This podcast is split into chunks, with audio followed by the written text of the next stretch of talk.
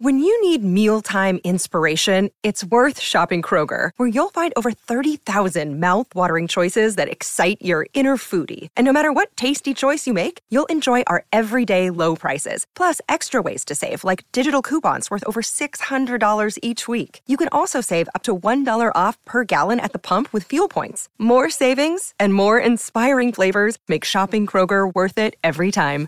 Kroger, fresh for everyone. Fuel restrictions apply.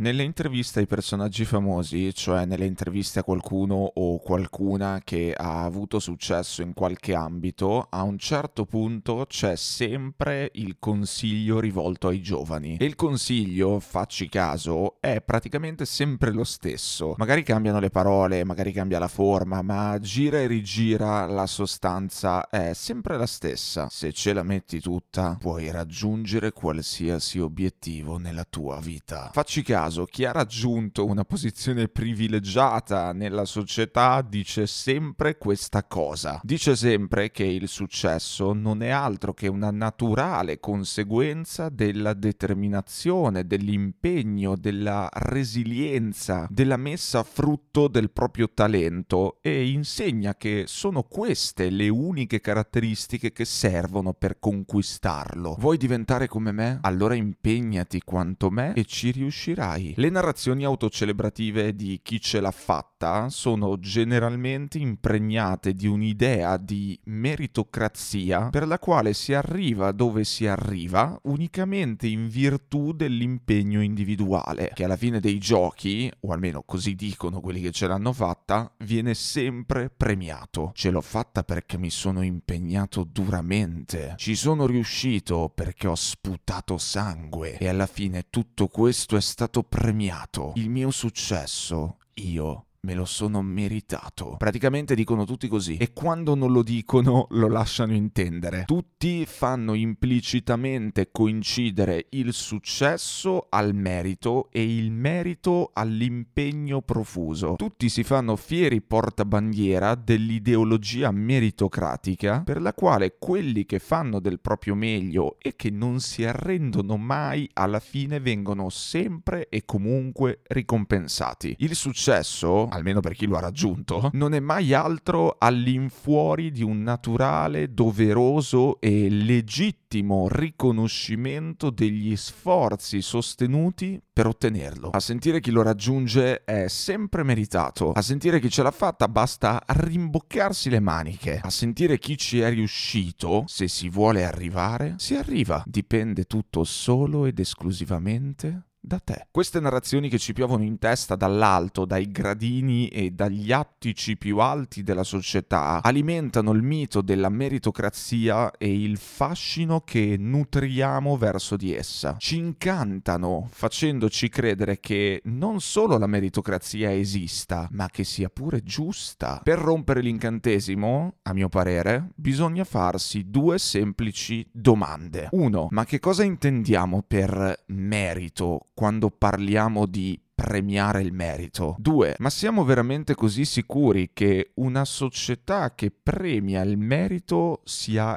equa quanto crediamo? Stai ascoltando? Stai ascoltando? Secondario podcast. Secondario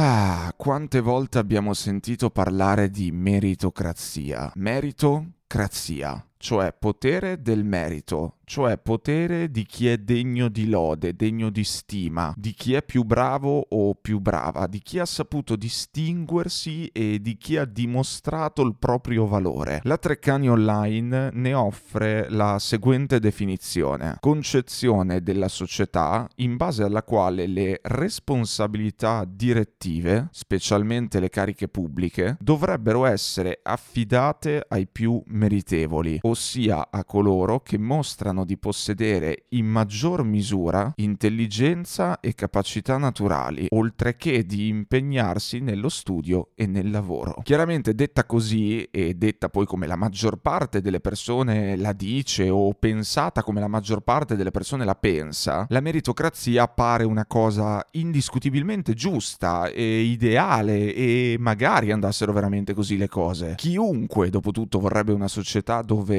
i ruoli di responsabilità e le cariche pubbliche sono affidate unicamente a persone che sanno il fatto loro e che hanno anche saputo dimostrarlo. Da una cosa del genere ne giovano tutti. La meritocrazia, insomma, sa di cosa bella e funzionale, infatti viene spesso esaltata e sbandierata in giro come miglior sistema a cui ambire per fare in modo che tutto vada per il verso giusto, dando sempre a Cesare quel che è di Cesare. Sulla scia dell'entusiasmo che questo concetto genera, se mi chiedessero se sono favorevole alla meritocrazia o meno, mi verrebbe automaticamente da rispondere di sì, anche a me, come poi immagino anche a te, come poi immagino a quasi chiunque. Prova a chiedere in giro. E questa cosa è abbastanza normale, considerando che ne sentiamo parlare sempre e soltanto bene di questa meritocrazia. Il punto è che in astratto sì, sono favorevole, ma in concreto ci devo un attimo pensare, non è subito così automatico. Sono favorevole al fatto che il merito debba essere premiato, certo sì, lo sono, ma esattamente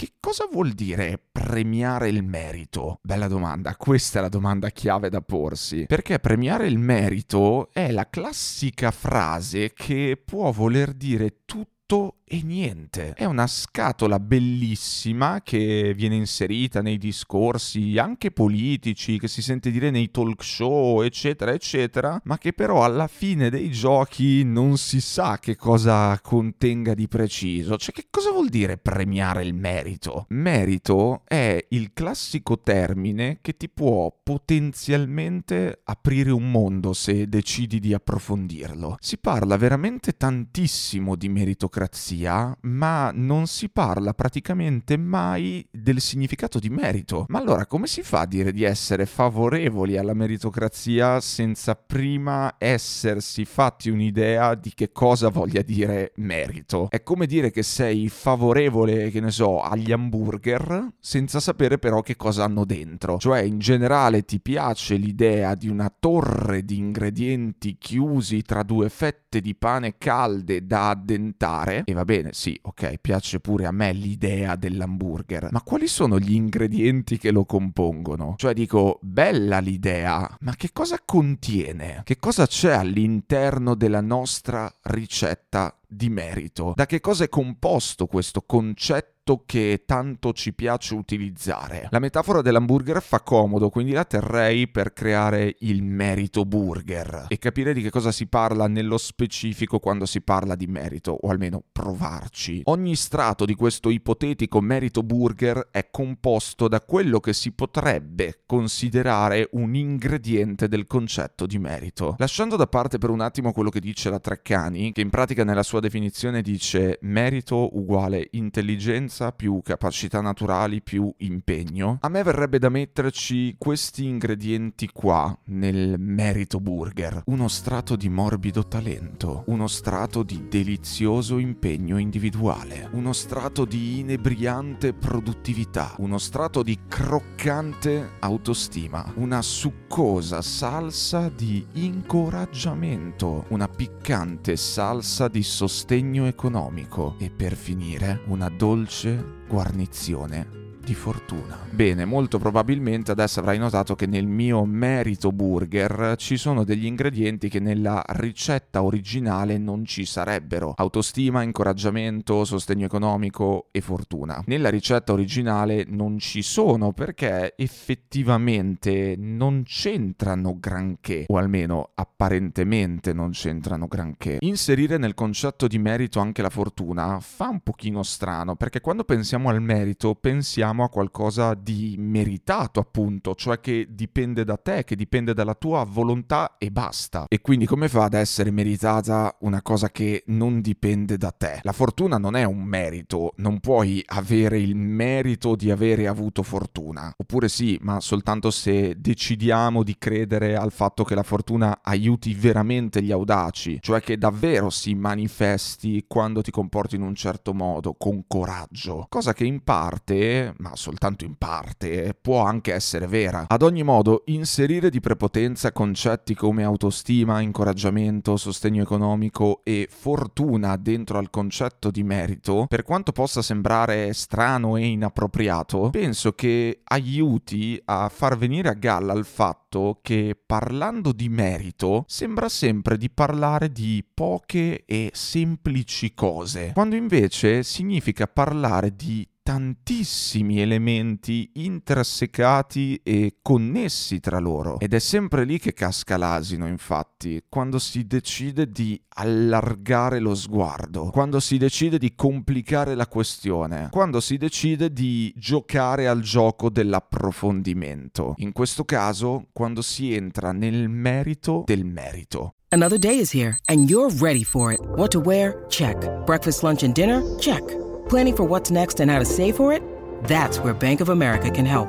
For your financial to-dos, Bank of America has experts ready to help get you closer to your goals. Get started at one of our local financial centers or 24-7 in our mobile banking app. Find a location near you at bankofamerica.com slash talk to us. What would you like the power to do?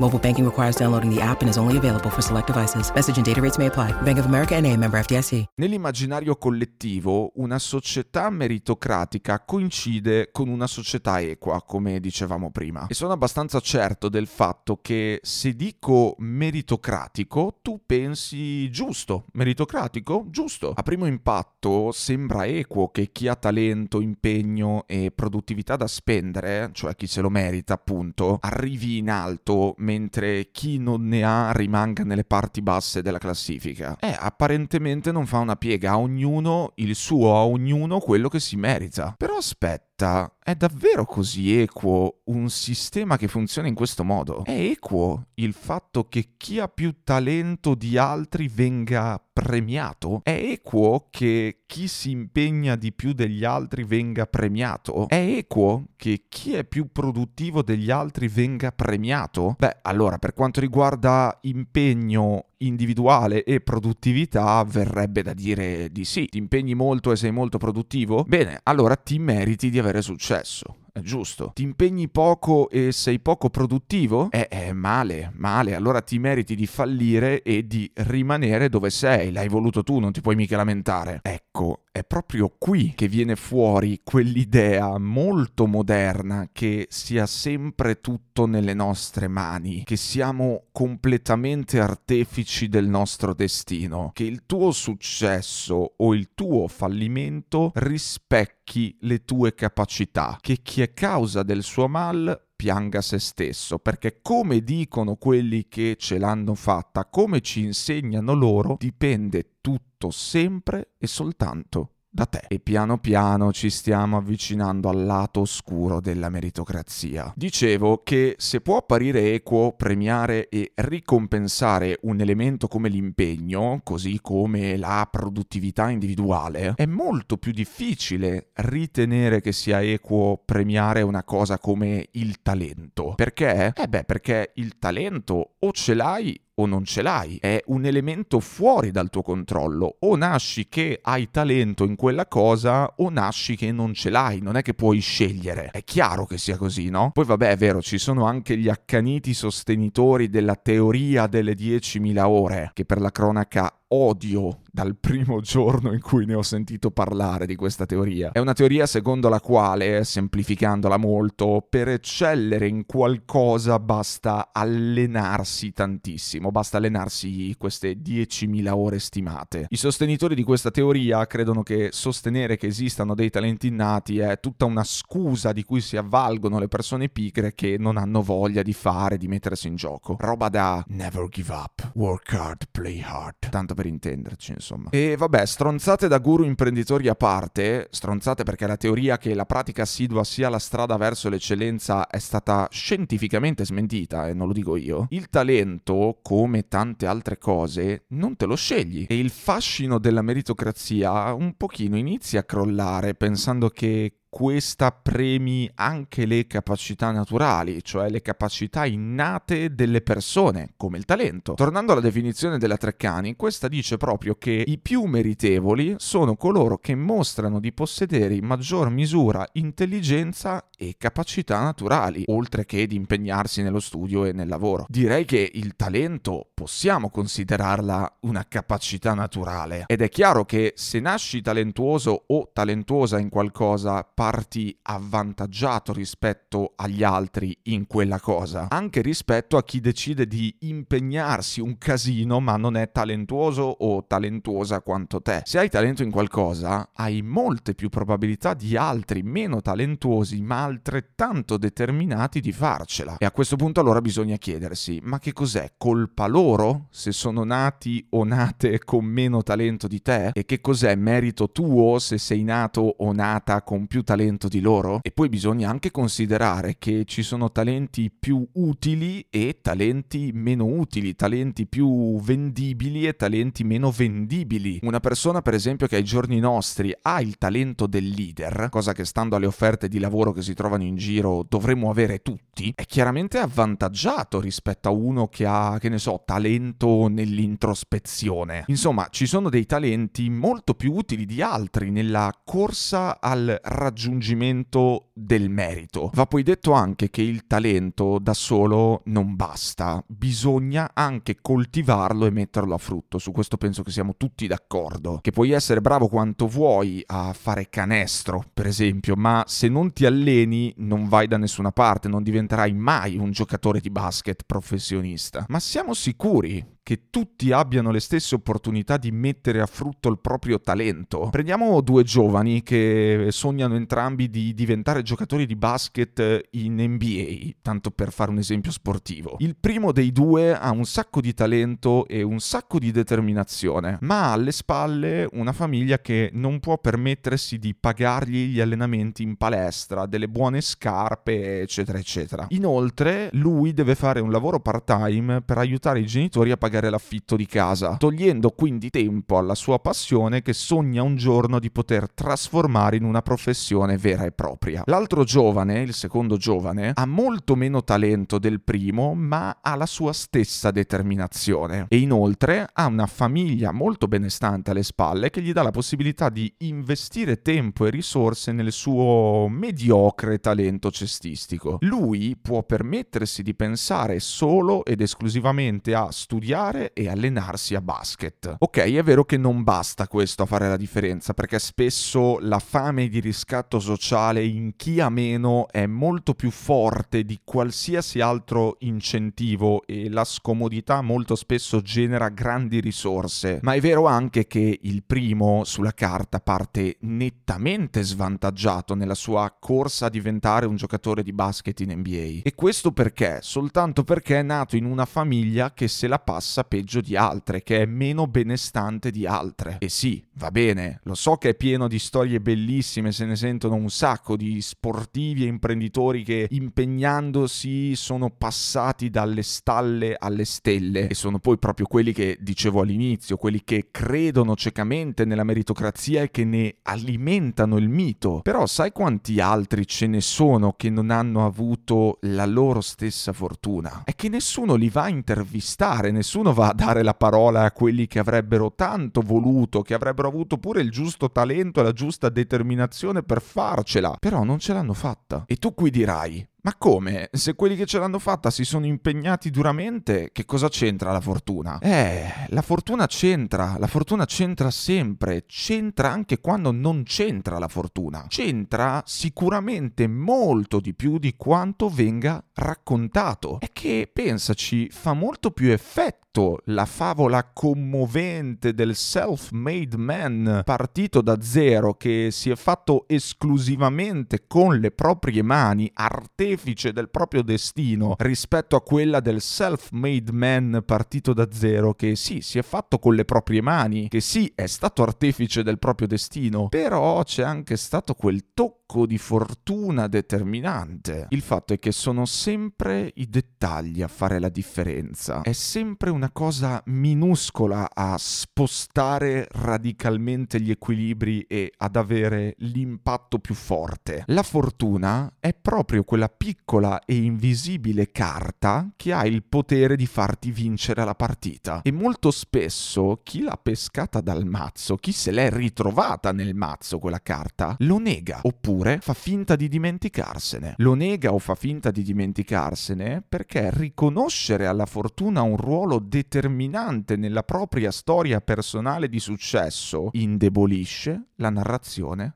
del merito, fa sentire molto meno potenti e molto meno meritevoli, anche se sarebbe molto più onesto mettercela dentro. Pochi, molto pochi di quelli che ce l'hanno fatta attribuiscono alla fortuna un ruolo. Quasi nessuno è disposto a riconoscere la rilevanza di quello che non dipende dalla propria volontà nel successo ottenuto. Hiring for your small business? If you're not looking for professionals on LinkedIn, you're looking in the wrong place. That's like looking for your car keys in a fish tank.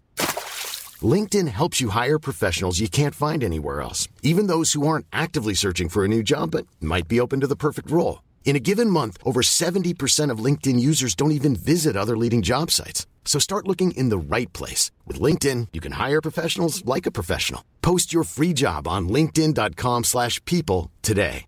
Insomma, a pensarci bene, se la nostra idea generale di merito coincide con un mix di talento, impegno e produttività, cosa che molto probabilmente è vera, molto probabilmente è questa l'idea che abbiamo di merito in generale, allora una società che premia questo merito non è poi così tanto equa. Perché va bene, seppur impegno e produttività possono sembrare due cose che dipendono solo ed esclusivamente dalla propria volontà, in realtà non è proprio così. Attorno ad esse ruotano tanti altri elementi che hanno fortissime capacità di influenza. Il punto è che se di base premiare il merito è giusto, e su questo credo che non ci sia nulla da dire, se sulla carta ricompensare ognuno in base ai suoi meriti è davvero il sistema ideale, bisogna però ricordarsi che nella pratica non tutti hanno pari opportunità di diventare delle persone meritevoli. Non si può fare finta che le condizioni di partenza siano uguali per tutti, che tutti condividono le stesse opportunità di diventare delle persone meritevoli. Perché semplicemente non è vero, è una cosa falsa. Pensa per esempio a uno che vuole diventare, che ne so, avvocato e ha il padre avvocato che può assumerlo nel suo studio una volta terminato il percorso di studi necessario a diventare avvocato, rispetto a un altro che vuole diventare anche lui avvocato ma non ha nessun parente avvocato che possa semplificargli, diciamo così, la carriera. A parità di talento, impegno e produttività, a parità di merito quindi, chi pensi che avrà più possibilità possibilità di diventare un avvocato di successo tra questi due. Oppure ancora, pensa quanto è determinante a livello di prospettive occupazionali nascere in una città del nord Italia oppure in una città del sud Italia. Oppure nascere uomo o nascere donna. In una società meritocratica ideale, genere, origine, classe sociale della propria famiglia, in generale tutti quei fattori che non dipendono da una tua scelta esplicita, non dovrebbero contare niente perché una società società meritocratica ideale dovrebbe premiare solo ed esclusivamente il merito. Il problema è che alla base ci sono questi fattori che influiscono sulla possibilità di essere ritenuti meritevoli. Nascere in una famiglia benestante non è un merito, ma fa la differenza, perché se nasci in una famiglia benestante hai molte più possibilità di investire sui tuoi talenti e svilupparli. Nascere uomo anziché donna non è un merito, ma in moltissimi ambiti fa ancora la differenza, purtroppo, perché se nasci uomo anziché donna parti avvantaggiato nella corsa al successo. Nascere in una regione ricca non è un merito, ma fa la differenza, perché se nasci in una regione ricca hai decisamente più opportunità intorno a te, hai più cultura e più stimoli costruttivi da assorbire e interiorizzare. Se le persone persone meritevoli, come dice la definizione della Treccani, che è sicuramente una tra le tante definizioni che si possono trovare di meritocrazia, di persone meritevoli, se le persone meritevoli sono quelle che mostrano di possedere in maggior misura intelligenze e capacità naturali, oltre che di impegnarsi nello studio e nel lavoro, allora diventa fondamentale chiedersi da che cosa derivino le differenze di intelligenza, di capacità naturali e di impegno tra le persone. È troppo semplice attribuire tutta la responsabilità alla persona. E questo sia che essa abbia successo, sia che essa fallisca. Troppo semplice fare del fallimento una colpa individuale e del successo un merito individuale. Troppo semplice dire che siamo tutti nelle stesse condizioni di impegnarci, di sviluppare la nostra intelligenza, di coltivare il nostro talento, di sviluppare le nostre capacità naturali. Troppo semplice esaltare la meritocrazia, sostenere che dare a ciascuno quello che si merita sia la cosa migliore da fare, facendo come se il punto di partenza fosse uguale per tutti, facendo come se non ci fossero delle evidenti corsie preferenziali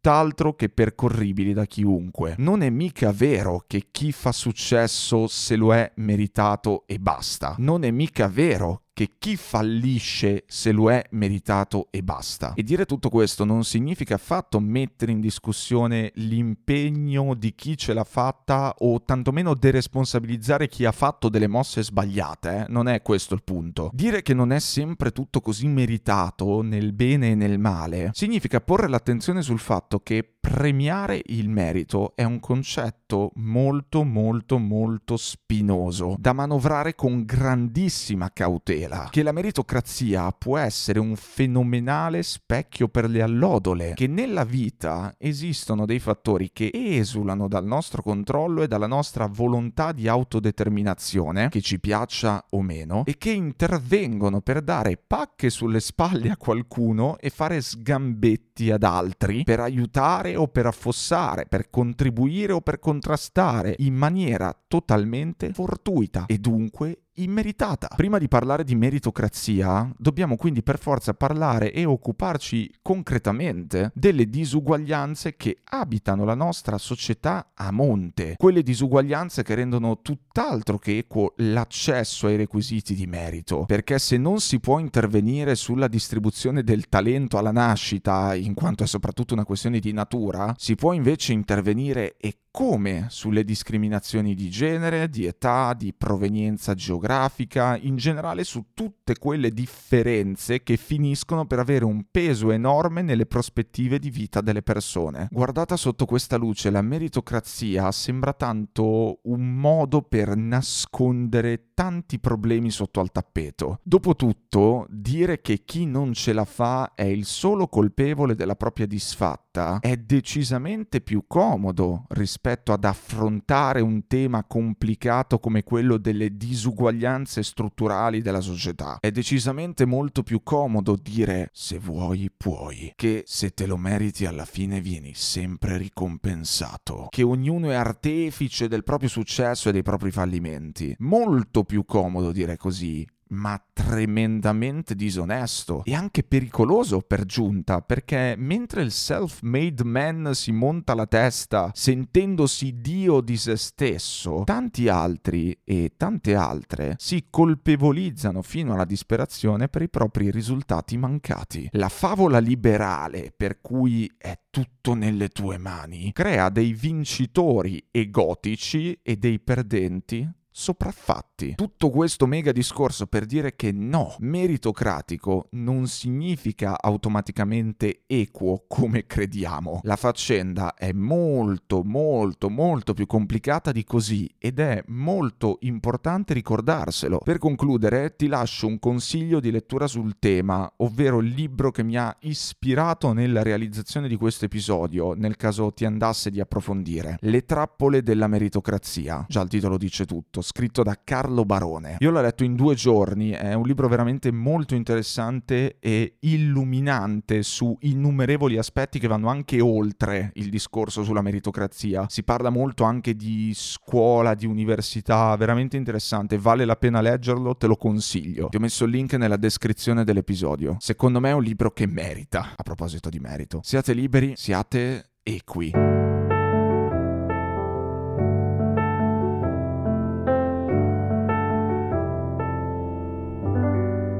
Ascoltato, hai ascoltato Secondario Podcast.